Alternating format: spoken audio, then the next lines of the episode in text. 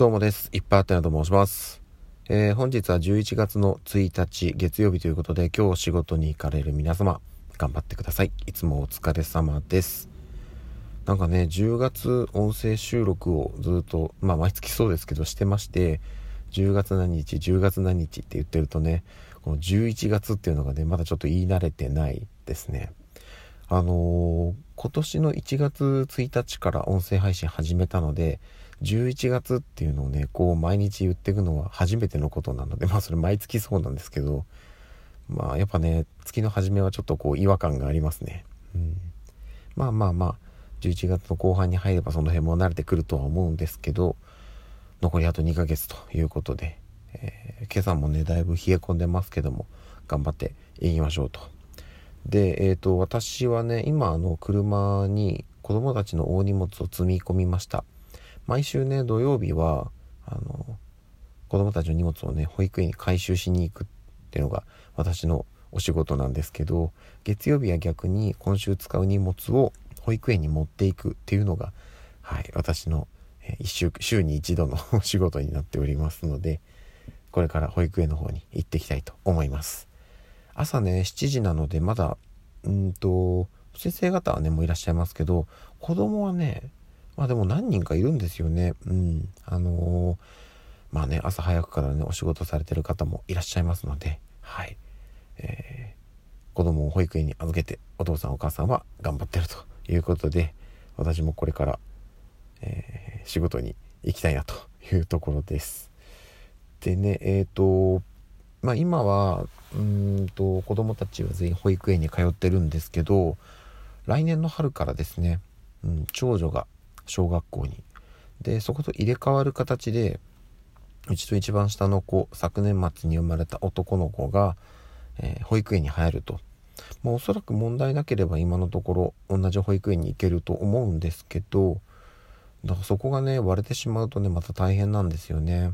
いろいろ多分保育園によってもルールがあったりするし登園のね関係もあるのでうんそこら辺また妻にちょっといろいろ苦労をかけてしまうなっていう部分もあるんですけどまあまあでも多分大丈夫だと思います。同じとこに行けると思うので。はい。でねそうなるといよいよ今度は妻が職場復帰になるんですよね。来年の春から。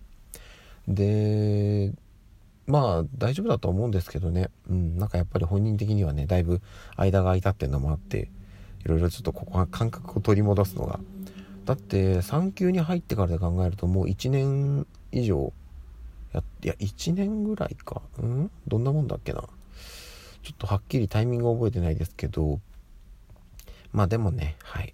あの大体そういうのってね長年やってるものってちょっとやり始めるとすぐね感覚取り戻したりするものなので、頑張ってほしいなと 思ってます。そんなとこですかね。うん。ちょっとでもねそれがあると来年の春からいろいろ環境が変わるんですよね。うん。妻が仕事を再開したり、えー、一人ね小学生がうち、ね、ついに小学生が一人生まれると生まれるって言い方おかしいですけどはい。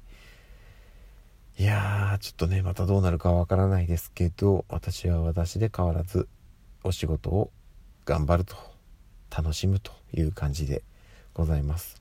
でえっ、ー、と連日お伝えしてるんですけどもまあ喉の、ね、調子があまり戻らないというところでちょっと様子見ながらやってるんですが少しね回復してきましたね。